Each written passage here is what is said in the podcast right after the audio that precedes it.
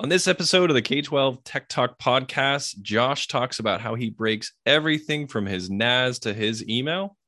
Speaking of email, we then start trading some crazy email stories, and we see if some of our listeners have even better stories to one up us on times that email went bad.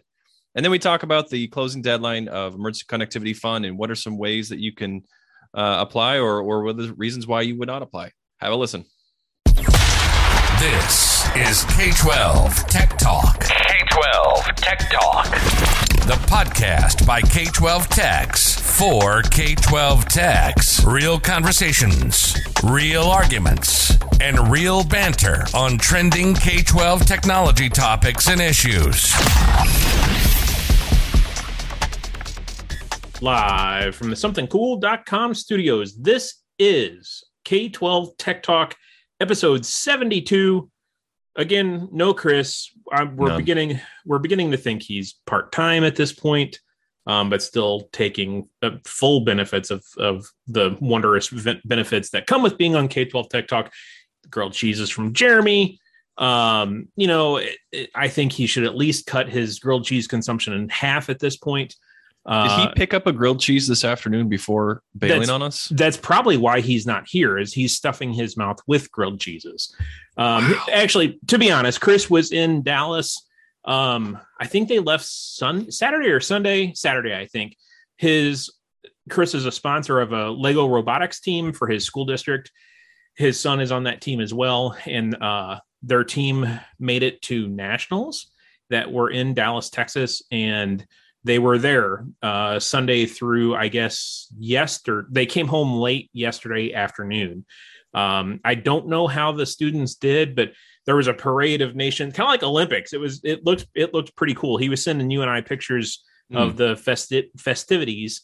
Um, so it, it's cool to see school districts kind of buy into that robotics first and Lego Yeah. Robotics League stuff. Um, But, had a- but we had a quorum for tonight, so we can We did. continue. yes, we have we have two thirds of the committee, so we are going to continue. Um, real quick. Oh, go ahead. You were going to say something. I was gonna say, well, on that topic, so for the first time, um, I've been going to our school committee meetings for for ten years. For the first time yesterday, we had to cancel right at the last second of the meeting because we didn't have a quorum. Oh, wow. Yeah, so various different issues, uh, you know, challenging situations. We didn't. We had uh, two school committee members out, and then two more bailed right at this last second due to unforeseen family circumstances. And so here we are. We're still on. We're live on Zoom, right? And we're Yeah. we're waiting to let everybody in. Going, but we can't hold a meeting. So wow. call the legal advisor in, figure out exactly what we can do. And we knew we had a list of about fifty people ready to sign up for public comment. That we Holy cow. yeah, so it's okay. We we were able to like open and close the meeting, let people know what's going on, but then just stay on to let people talk as Yeah. uh, as public comment. So Yeah, so I'm I'm on a a, a board for um it's not it's not a nonprofit board, it's actually a quasi governmental board here in the county. I'm the board chair and uh we every every week that's the top of my concern. Okay, do we have a quorum? Yeah. Um and and knock on wood, we have yet since I've uh, been on the board uh, going on 10 years now that uh we haven't we haven't had an issue. We've always had a quorum. So Hmm. um and and we're here tonight. We have a quorum tonight. So somethingcool.com email jeremy at somethingcool.com i may end up calling jeremy tomorrow so we'll get into this in a minute but i had a nas my nas die uh, this week and i am having a, a problem getting the iscsi initiator on that windows server to connect to that nas um, with chap authentication so i may be calling jeremy for, for some assistance with that or have his team assist me um, in that just to see what's what's what I'm doing wrong because I know I'm I'm doing something wrong because I don't do this every day. So if you are in a similar situation or if you just want to see what somethingcool.com offers as services, give Jeremy at somethingcool.com and that's legitimately his email address. Shoot him an email. See what they can offer you if you are in the St. Louis market or in the eastern side of Missouri or western Illinois. I know Jeremy would be more than willing to help you out and see what he can do for you. Jeremy at somethingcool.com. Um, yeah, it's been for the end of the school year. We're like three weeks out. We'll we'll be done by the end of May, uh, right before Memorial Day. We it it has been busy. Are you Yeah. guys you guys in the same boat where it's like nonstop just craziness going on? Yeah, Yeah, and it, I don't know what it is. I just feel like when people start to get stir crazy about getting ready for the summer, they just like I don't know, everything Yeah. breaks, everybody Yeah. acts out. Yeah. it's insane. Yeah. So yes, same as same as you, same busy. So speaking of breaking, um, well, first, you can find us on Twitter, tweet us. If you have a topic you want us to talk about, tweet us, message us, send us an email at k12techtalk at gmail.com. Share us with your friends. Uh, we love getting feedback. We absolutely love getting feedback. If you were in the Virgin Islands, we had an uptick in listeners from the Virgin Islands this last week. I don't know why, but we love our international listeners. And since Chris is not here tonight, we love Australia. This is a Australia Australia loving zone tonight.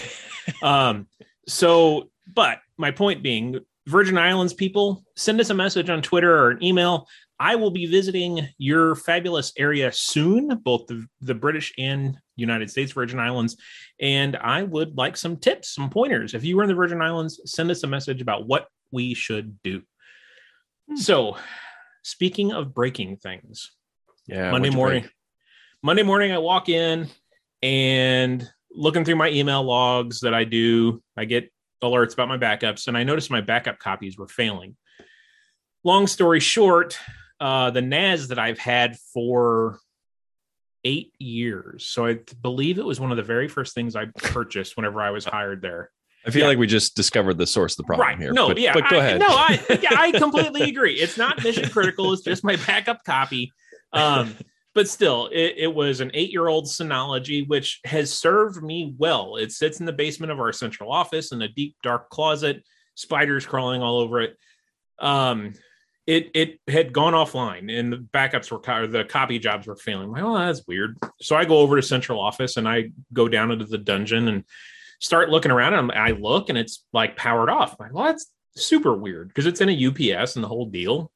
So I'm asking our secretaries, I'm like, did we lose power? Did anything go on? And they're telling me they didn't notice anything weird. So uh, I tried turning the stupid thing on. The power light flashes a couple times and all of the drive lights turn yellow for about a minute and then it turns off. I'm like, well, Mm. that's that's new. So I do some googling, and I I'm pretty certain the board fried because I I took the drives out, and tried turning it on with just with no drives in it, thinking well at least the admin console which should come up, um, and it did the same thing, and it never I could never ping it, it never establishes a connection on the network. So quickly Tuesday, I end up ordering a new Synology Synology NAS, um, just a cheap four bay version and some Western Digital red drives. And I get out of this under a thousand bucks, and it showed up yesterday, and things were so crazy. Today was the first, uh, this afternoon um, was the first time I had to sit down and plug the stupid thing in and get drives and trying to configure it. it that's it's been that busy of a week, and now, as I mentioned, kind of in the introduction, I'm having a problem getting the dang iSCSI initiator in that backup server to connect to it. Um, it it'll mount it and everything, but now Windows is get it so it is like 16 terabytes, and I'm I'm beginning to think that it's a like maximum drive size that Windows can see kind of thing. So tomorrow I'm going to take it down to about eight terabytes and see if Windows can see it. I like I said, I don't do this every day. I don't I don't know. Mark, you have a big enough team that you probably have guys that they do this type of stuff every day, right? Yeah, I'm not allowed to touch anything like Oh. that. So yeah. Yeah. Well, well yeah, interesting. Okay. So No, no, it's not. It's not that. I, I mean, yeah. The, I, I hate to say it. You're speaking a foreign language to me, and and I, I will be the first to admit, like I don't, I don't understand the that level of detail that You're just that there- You're in. cracking the whip, making those guys work harder, right? Uh, no, no, I'm the one who's like, you, you need to spend how much money to fix this? well, it's funny you say that because I I had to go to over central office and I go up and I so I've got we have an we have a superintendent who's leaving. Phil, get ready, he's coming to you. Today was our last admin meeting with him. Um today so and then we've got two assistant superintendents and one over curriculum and instruction is who I technically report to. She signs my review every year. And then we also have one that's over HR and finance. and I I work with both of them. Like when I go over there to talk about a project, I end up talking to both of them. One about the kind of curricular instructional side of it, and then the other one Hmm. about how much I'm going to spend.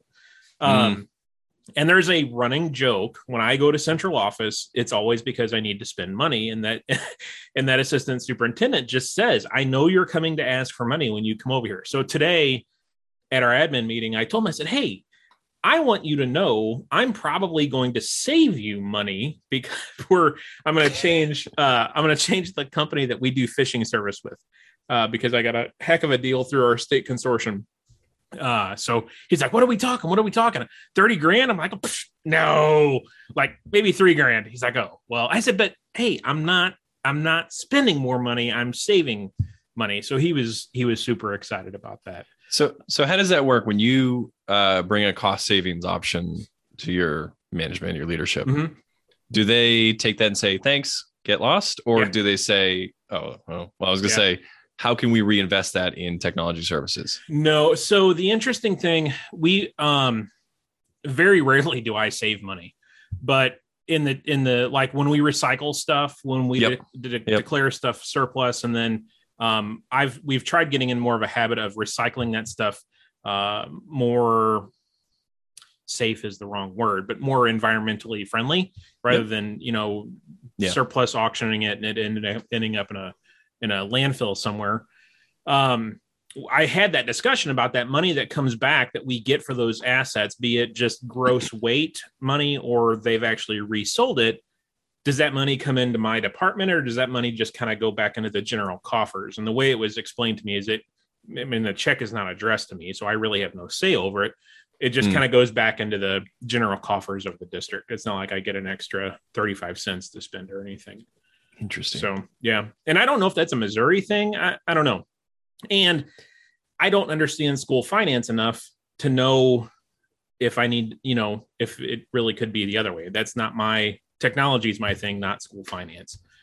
So Um, I'll give you a little tip. So one of the things that that we have now, now granted we're a, little bit larger, so we are talking about larger dollar amounts and different procurement amounts, and and every state's a little bit different with your state laws around procurement. But um, one of the things that we have to adhere to is that when you uh, bring in revenue, now this could be the sale of technology assets, it could be as simple as just renting out the staff parking lot for Yeah. some event, right? Yeah. When you're bringing in money, uh, you, you are you are using district resources or Yep. district assets to raise that money. Therefore, the money needs to go to maintain those assets. So, Hmm. for example, in the parking lot example, you can't rent out a parking lot and then use that to throw yourself a staff party. right. That money was generated and raised by the parking lot and therefore has to go back into maintaining the parking lot or a like Yeah. asset. Makes sense. So yeah, it, it makes sense. And it's and it's actually kind of when you look at the background of it, it's really around like, well, listen, your school board, your town, your your superintendent allocated the funds originally to build that parking lot. right. So you can't then take that parking lot and make money and put it towards something else that it wasn't. So going back to the sale of technology assets, when you sell the technology assets for us, we have to then use that revenue, that money to maintain or buy additional technology Interesting. assets. Yeah. Hmm. So now, how hard and firm is that rule? I think it all depends on your state. I think it Yeah. all depends on the dollar amount as well, because there are different rules around Sure. different thresholds. But use that excuse next Yeah. time No, you, that- you sell some stuff. and it's and it's logical and we're not i'm not talking hell i'm probably not even talking hundreds of dollars i mean when we get rid of something when we declare something surplus it's typically destroyed or weren't won't turn on you know like it really has zero value except for gross weight type value Yeah. um so I, i'm not talking hundreds of dollars uh so no it's it's interesting uh, that all of that whole process and the and the state laws that go with it. But yeah, you're right. That whole public dollar use thing is Mm. definitely is definitely interesting. Um, so I had another thing die today, and we've done an episode on this PaperCut. We we had them on here a while back. Uh, I love PaperCut. I'm just going to say that up front. We I love PaperCut. We've had it for probably three years now. It has saved us a ton in paper and toner cost and print, just printing printing cost in general. And the Find Me queue Mhm. is fantastic. Um, but that's what died today. And I came in this morning and I the phone was ringing off. I was there shortly after or shortly before seven o'clock. Um, and the phone started ringing right away. People couldn't print, the, the jobs weren't there in the virtual queue. So long story short, I could print to anybody could print to other networked or shared printers or copiers off of that server. So I knew it wasn't a network right thing. It Mhm. was literally with that queue. That queue was the only one jacked up. So I ended up building a virtual queue from scratch, and that seemed to solve the problem. So I had to create new group policies to push that new job out. People were freaking out because they weren't getting the policy quick enough, so they couldn't print quick enough. So I sent out, I had to send out instructions on how to hit click start, type slash slash server name slash printer name, hit enter, make that your default. You're good to go.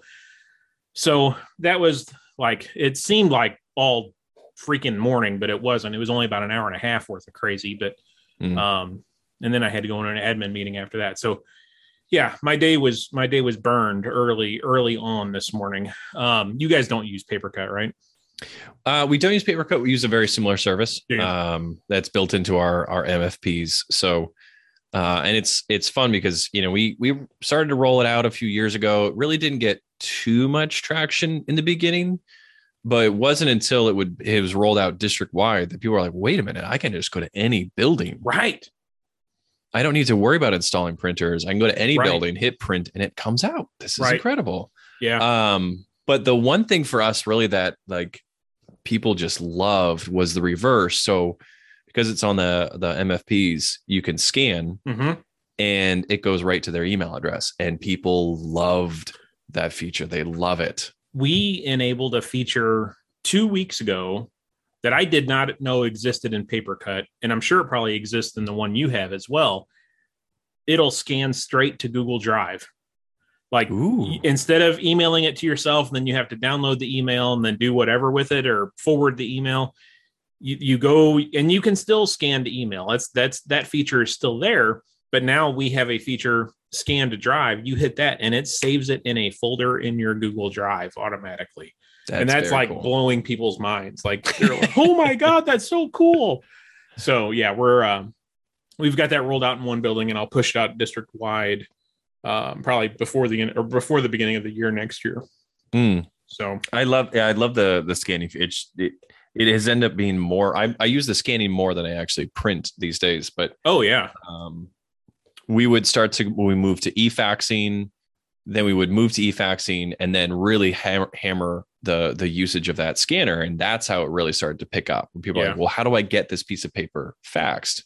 Let's use scan to me. Yep. let's get that in your email and send over. So it was really kind of combining a couple of two different initiatives really is what allowed that that PaperCut like software to really take off But- Yep.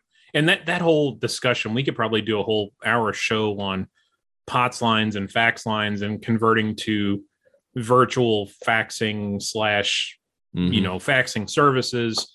Um, yeah, that that's a whole thing. We still have a, a handful of POTS lines that we're holding on to right now, but eh, whatever. It is what it is.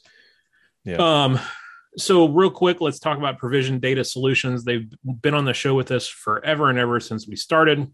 I almost called Derek at Provision Data Solutions this week. I was doing some creating some ACLs on my guest wireless network to uh, actually I needed to edit them to allow access to one of my internal uh, web servers inside. So I'm still kind of struggling with that. So I may end up calling Derek uh, in the very near future at Provision Data Solutions if you are in Eastern Missouri or actually anywhere in the state of Missouri because they go all over the place.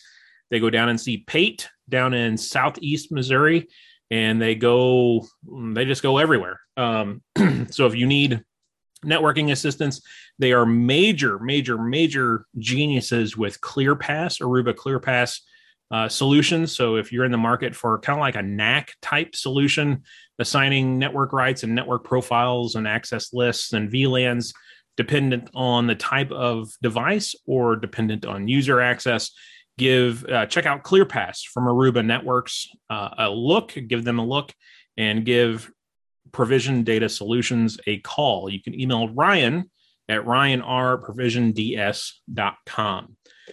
Um, man, I oh, so have you guys delved in? I know we've talked about it last week, but the student data privacy thing, have you guys started working on that yet? Are Yeah. you are you? Yeah, yeah, yeah. We're very well involved in it. Um, how much what would you say um how important of a role is your that DPA in an overall cyber plan for a school district? Like if you were giving weight to certain initiatives, and let's just say um, MFA on email and at, and elevated accounts. Let's Mhm. say uh, removing elevated permissions on a standard user. So making sure your 99% of your regular users are actually standard Windows users. Mhm. Um, and next gen anti- antivirus of like EDR solution. And then Yeah. you throw student data privacy in there. Are they all equal?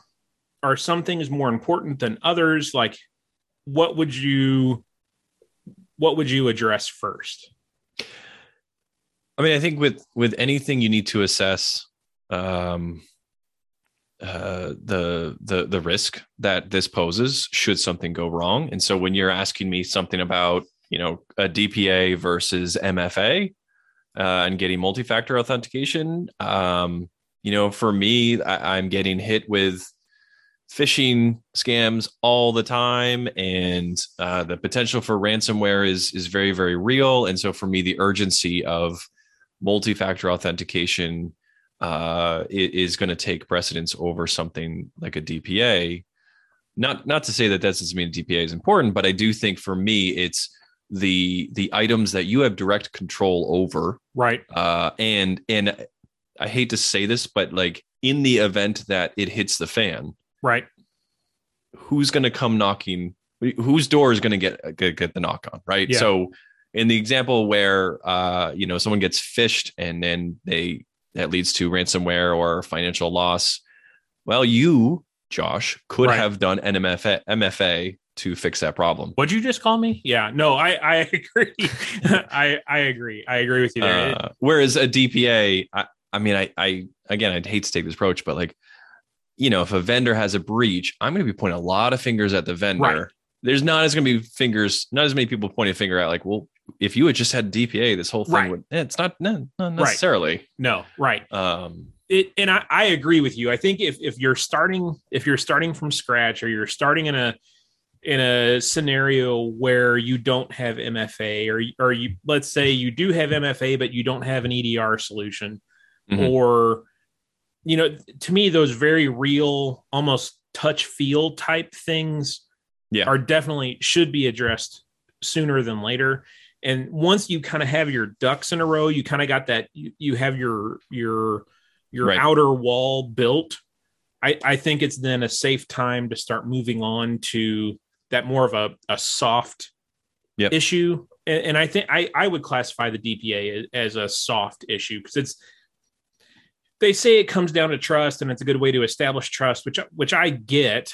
Um but regardless of it like you said regardless of if you have a dpa or not that's not going to prevent a breach where the other the other things are very actionable items that could very easily prevent Right. something very bad from happening. Um but but then again um you know th- there are layers within each of these right? So mfa on your superintendent right and your your cfo or your finance director uh versus uh, a dpa on your student information system and these you know these applications that have a heavy amount of pii within it right so i Right. i would really take it's not an either or it's a what part of mfa and what part of the dpa do i really want to focus my attention on and then and then begin to kind of scale down from there so it's like Yeah. we were talking about um cyber insurance a few weeks ago when and uh, I think you had a colleague who they want to put MFA on, or, or you were talking with a person who recommended MFA on any account for resetting a password. And my, I think my comment to then, my comment now is, I can see that eventually, but I, I think there are more important and Right. more influential levers that we should be pulling to secure our data as opposed to putting a second step verification on a student on a Right. on a second grader you know Right.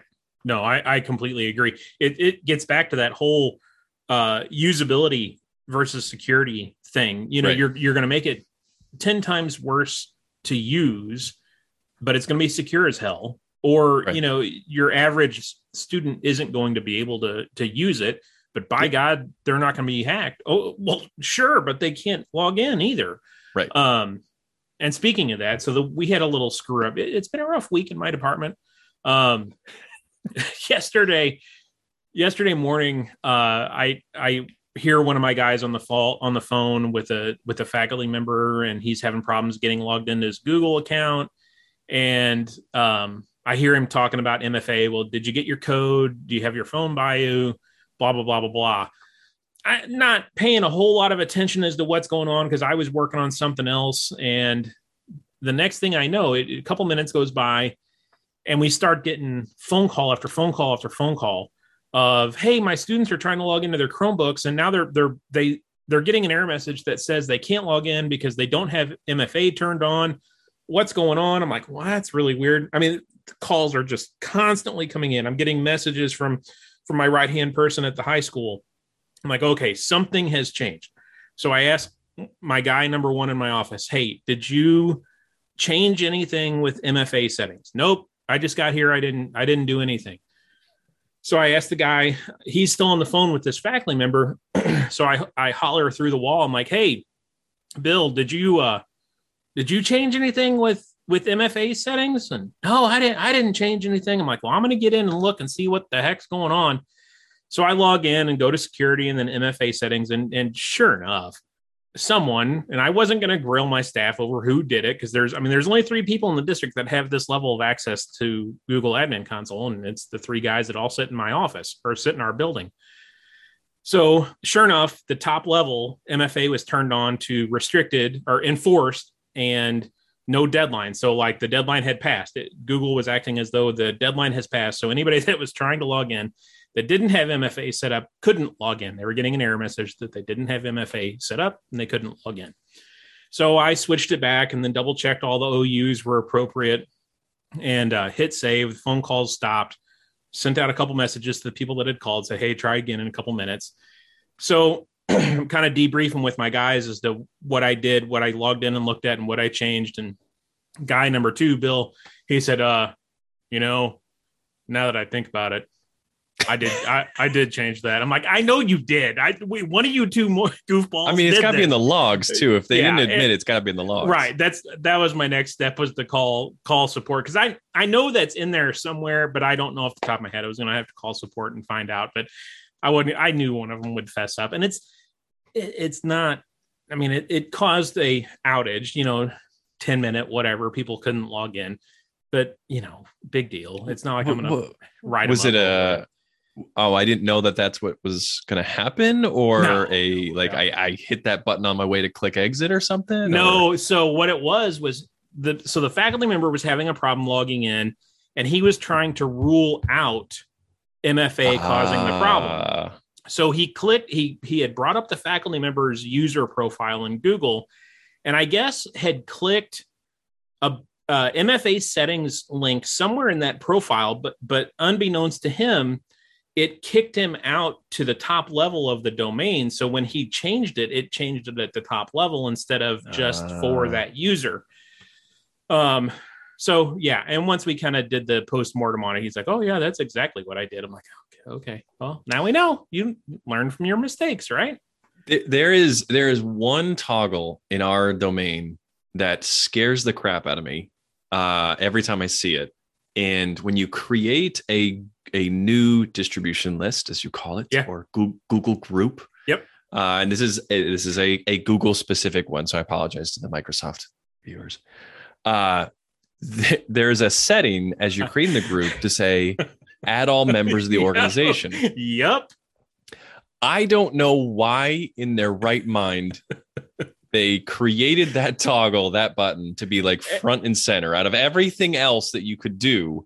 Who creates a group that frequently that they need to add everybody in the domain? Uh, Were you? Have you been burned by this? I have been burned by this. Okay, and so so have I.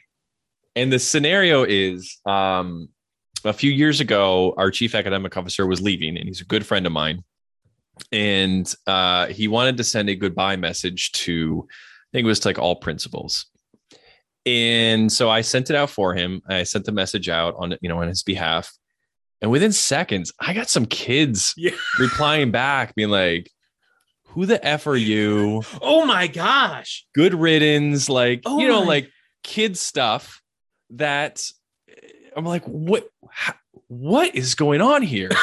and it starts to come back. And I was like, oh, oh, that email went to every single person in the organization. So a little context of my my organization here. That went to about 70,000 people when it was only supposed to go to about 100.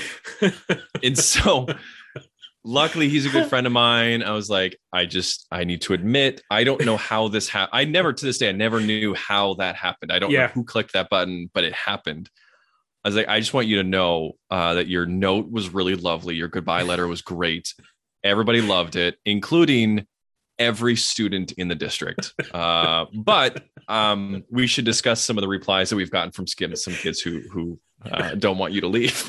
so So I've, I've got a simple, real quick before I get my story, and it is hilarious too. Let's talk about ClassLink real quick. Chris didn't give me anything to talk about ClassLink uh, tonight, but they've been with us for several weeks. This is their second time doing this with us. Um, we appreciate their support. ClassLink is one of those big players in the single sign-on rostering type world. They do other things as well with uh, some security features and and uh, data sets.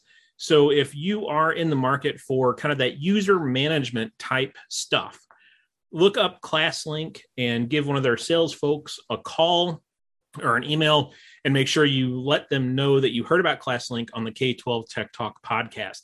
Um, we really, really appreciate them spending time with us um, the last several weeks, and I think one or two more weeks left, and we'll be interviewing their CEO, I believe, in a week or two to kind of give us a feel of what ClassLink has coming down the pipe and uh, what we can expect from, from them in the next year or two, and then just kind of where they see ClassLink fitting in in the K-12 world, which we know they're they're a pretty big linchpin in the K-12 uh, industry. So is that super- uh, Burge? Burge is the CEO. uh, I, I Chris just told me the CEO. I'll have to look up uh, the appointment. yeah, I think so. Um, so yeah, we're super excited to have him on and, and do a little interview. Sounds like Mark knows Mark knows all these important people. Um, so my Google group story. This is hilarious. If you are offended by the word poop, stop listening now. So I, I've been at my district for I, I believe eight or nine years now. my second year here, we transitioned from Office 365 to Google. And part of that transition was setting up the Google groups and stuff. And and I I distinctly remember when this happened. It was in the fall. Um, it was a Friday afternoon. I think it was it wasn't homecoming week, but there was a home football game because I couldn't go to the football game because I had to clean this mess up. Um, so there was a group made for a building. So we thought it was just a building distribution list. And much like you, I guess in haste, I didn't read what the button said and I clicked add all users in organization and not knowing what had happened. And one of the first messages that was sent to this group on a Friday afternoon was from a building principal. the building principal, and, and so a little backstory here in that building, in the main office where the secretaries sit, right behind the secretaries, it was the assistant principal and principal's office. Right across there, it was a really narrow hallway going going down the hall, and they're the first two offices in this hallway. Directly across the hall from the principal's office was a bathroom. So, and I mean a narrow hallway, like barely two people could not cross in this hallway. We're talking narrow hallway. Okay.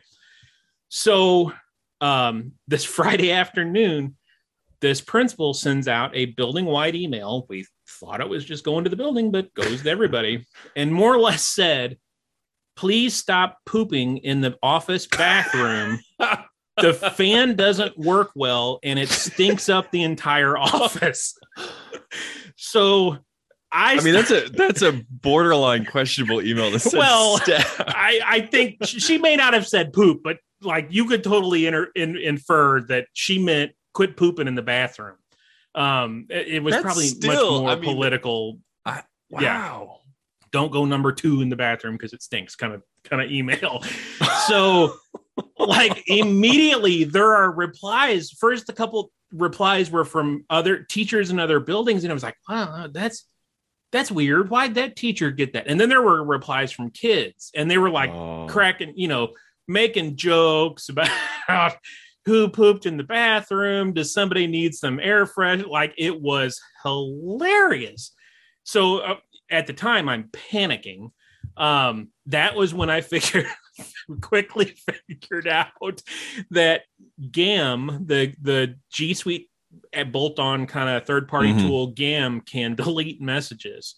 So I uh, spent my evening figuring out how to get GAM to work and how to delete delete messages from uh, however many mailboxes it- was at the time about pooping in the office bathroom. That that was a joke that that came up in conversation for years after it happened. Yeah, years We- after it happened. We actually had we had an email uh, mistake this morning. Um, a our communications office who I had just met with yesterday to go over our communications platform and talk about like here's how to not make a mistake.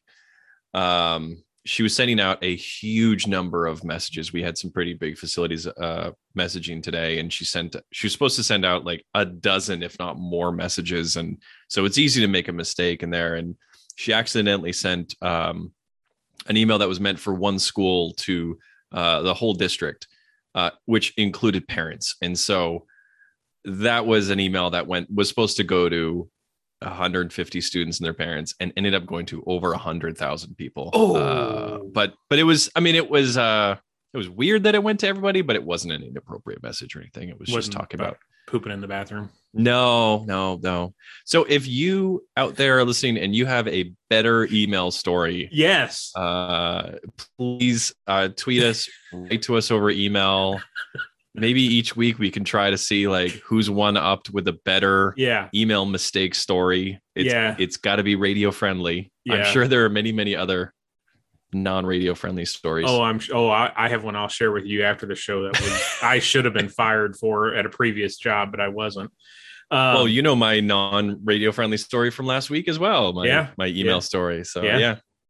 Um, so ECF round three, and I think the 471 window closes tomorrow. You had brought up, you had mentioned the ECF round three window. Yep. Um, so if you are still in the market for E-rate stuff and ECF stuff, those windows are you better. Well, you're too late for a 470 window and to issue a 471. But if you've already, if your 470 has been open for 28 days, uh, is the deadline to, to issue your 471. So get on it. Um, I've got my FCDLs already for next year. I, I was super excited to get everything already. Now, are you you are applying? You're not applying for ECF round three. Nope.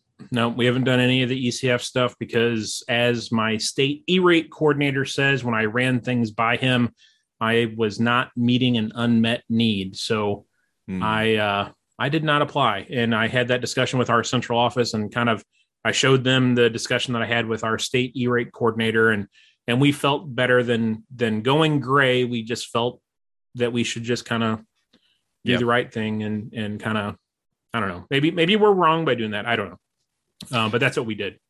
we had a lot of conversations at the first round. We did apply in the first round. We had a lot of conversations uh, internally and with with other districts around this. You know, the emergency connectivity fund. What do we apply for? Right. What's what do we need to be able to account for years down the road? Because it's through E-rate, and, and Right. if anybody, if you have experience with E-rate and accountability and auditing, you know not to mess with that. So that was the tough part. Um, but then the other part for us uh, as well is, you know, the the ESSER funding, the amount of federal funding that just came into our district is incredible. Um, but there's going to be a fiscal cliff when that Yeah. funding ends. And uh, so we did apply. We replied and received for ECF, and then I started to get some pressure this week to apply for more uh, uh, through ECF through this this latest round. And my pushback really was, I don't have the commitment that we're going to continue this funding afterwards. Right. And ECF is all about services to families, internet services, Right. computer services. And you're asking me to give something out to a family without any commitment to be able to sustain this. And uh, and that was really my my big pushback uh, for for continuing to apply for for more funding. But you also raise a really good point that it has to be an unmet need, and and to be able to prove uh, and survive an audit that shows that you had the data and evidence Right. to of an unmet need. That's also a really good point to to think about. So, Yeah. And part of part of that discussion, you know, year what was it back in 2008, 2009 there was a bunch of not grant money, but federal money that came in one-time deal, shot in the arm economic relief type stuff and I know schools got a bunch of money. I wasn't at my district then, but they spent it on a a bunch of smart boards and stuff and the discussion that we've had about that since then is, you know, unless unless the district is willing to commit you know, yes, we're getting this, you know, Yeah. $3 million from ESSER now, unless we're willing to commit that three, four, five years from now, when, when those items that we're buying with this ESSER money or ECF money needs to be Mhm. replaced, that we're going to have enough money in the line in the budget then th- five years from now to replace that. I have a hard time committing to spend something now because you're going to get used to it. You're going to use that product, run it into the ground for the next five years, and then if you can't replace it, you're doing a disservice to your to your Right. kids in your district. Um, well, and the and the the I think you're referring to race to the top. The scenarios are almost identical to where we are right now because Yeah. race to the top funding also coincided with an economic depression. right, And so you're coming out of the race to the top, this this surge of money from race to the top, and then you come out of that money ending. And oh, by the way, in the meantime, the economy has tanked, right, and you don't have the same amount of money, the same amount of students in your district, maybe that you did before. And so for us, it was a huge cliff when race to Hmm. the top ended. Absolutely devastating uh, budgetary season. Uh, and that's I don't want to repeat. We we Yeah. learned a lot of lessons that time, and I also I want to make sure that I don't repeat that with with ESSER funding and ECF funding uh, when it comes to an end. yeah. And it, I I really worry about the districts. And again, I'm not a school finance person, so I don't know. But logic would tell me that these districts that are pumping all that ESSER money into salaries, when that ESSER money is gone, what are you going to do? You know, are you still going to be able to meet budget with Yeah. those inflated salaries after that, and still be able to to have a normal budget and buy things that you need to buy normally? Yeah. Um, so that's why I am glad I am not a finance person. Our district received four hundred million dollars in ESSER funding, Holy cow! And it and it is and there's a lot of excitement around that. But there is a time when four hundred million dollars is going to expire, Yeah, and uh, and that's going to be a scary time. Yeah. You know, and what do you buy? You know, you again, I- feel weird buying Chromebooks because you're not going to have the money to buy 60,000 Chromebooks 3 years from now or 4 years from now. Hope- Yeah, I mean, yeah. hopefully we won't still be in an ESSER type environment. Um yeah, build a building, renovate some buildings. I sure, but yeah, it, that's that's definitely a, a sticky wicket to be in. Um, mid May. All right. Anything end of the year's coming up? I think uh, we'll probably be talking Chromebook roundup in the next couple weeks because I know we're getting ready to do that in a couple Yep. of our buildings. Uh, my new Chromebooks are getting enrolled tonight, I believe, or tomorrow from the company that we purchased from. So I'm excited to get those on site and get the cases applied over the summer. Are you Uh, doing touchless enrollment? That's a Uh, relatively new. We're, we're still paying for white glove. So Okay. from the cons- from the conversations that I've had, the the vendors that are doing the zero touch or ZTE enrollment, they're charging for it, and it's really not much of a cost difference than white glove. Um, so Hmm. yeah, I, I I have yet to see the advantage to it. So I don't know. And we do we have them do other things. You know, they inventory them, they asset tag them, Yeah. that yeah. kind of stuff. So, you know, if they're going to be touching it, they might as well touch it. Okay. Um, that's all I have for this week. Kind of a quick week. Hopefully, Chris is back next week. Um, it's What if he's end. not? Should If he's just- not, we call Corey? you know, oh, I don't know. No. maybe. No. no. maybe. Oh, speaking of Corey, uh, listener Adam, he has a. Well, we can burn through this question real quick. Listener Adam, who uh, was one of Corey's mega fans, he had a que- emailed us with a question this week. How do you learn new skills? Do you have a test lab, home lab, software skills, hardware skills? Um, how do you keep on learning? and I think we established at the beginning of this episode that you have guys that learn those skills for you. Um, I I don't uh, learn. Uh, I tell other people that it's time for you to learn something new. But no, go go ahead. I uh I I talked to a lot of peers that have done similar things and and take notes from them. Um I don't know I don't have a, a test lab or a home lab. We we flat can't afford one at school. Um so yeah, we just kind of go with it and I I rely on vendors like PDS um quite heavily for stuff. Mm. So um yeah. I, I, I'm this is my learning style, and I think it it it wraps up very well in in the, in this particular field. I'm very much a, a kind of person. I want a very a little bit of a snapshot of of what a new technology, hardware, software can do. You know, give me a 30, 45 minute demo. Give me then a week or two. Give me some time to explore and play in a safe way. Um, you know, that's where a test environment comes into play. That's where uh, having a sandbox is is critical. To, you know, it, again, it all depends on what you're you're talking about absorbing. Uh, and then I want to come back and say, okay, now let's do a little more dedicated session. I've got particular questions. I've got some familiarity, so I'm a little bit of a um, show me a little bit, and then give me some time to explore and and and test on my own, uh, rather than.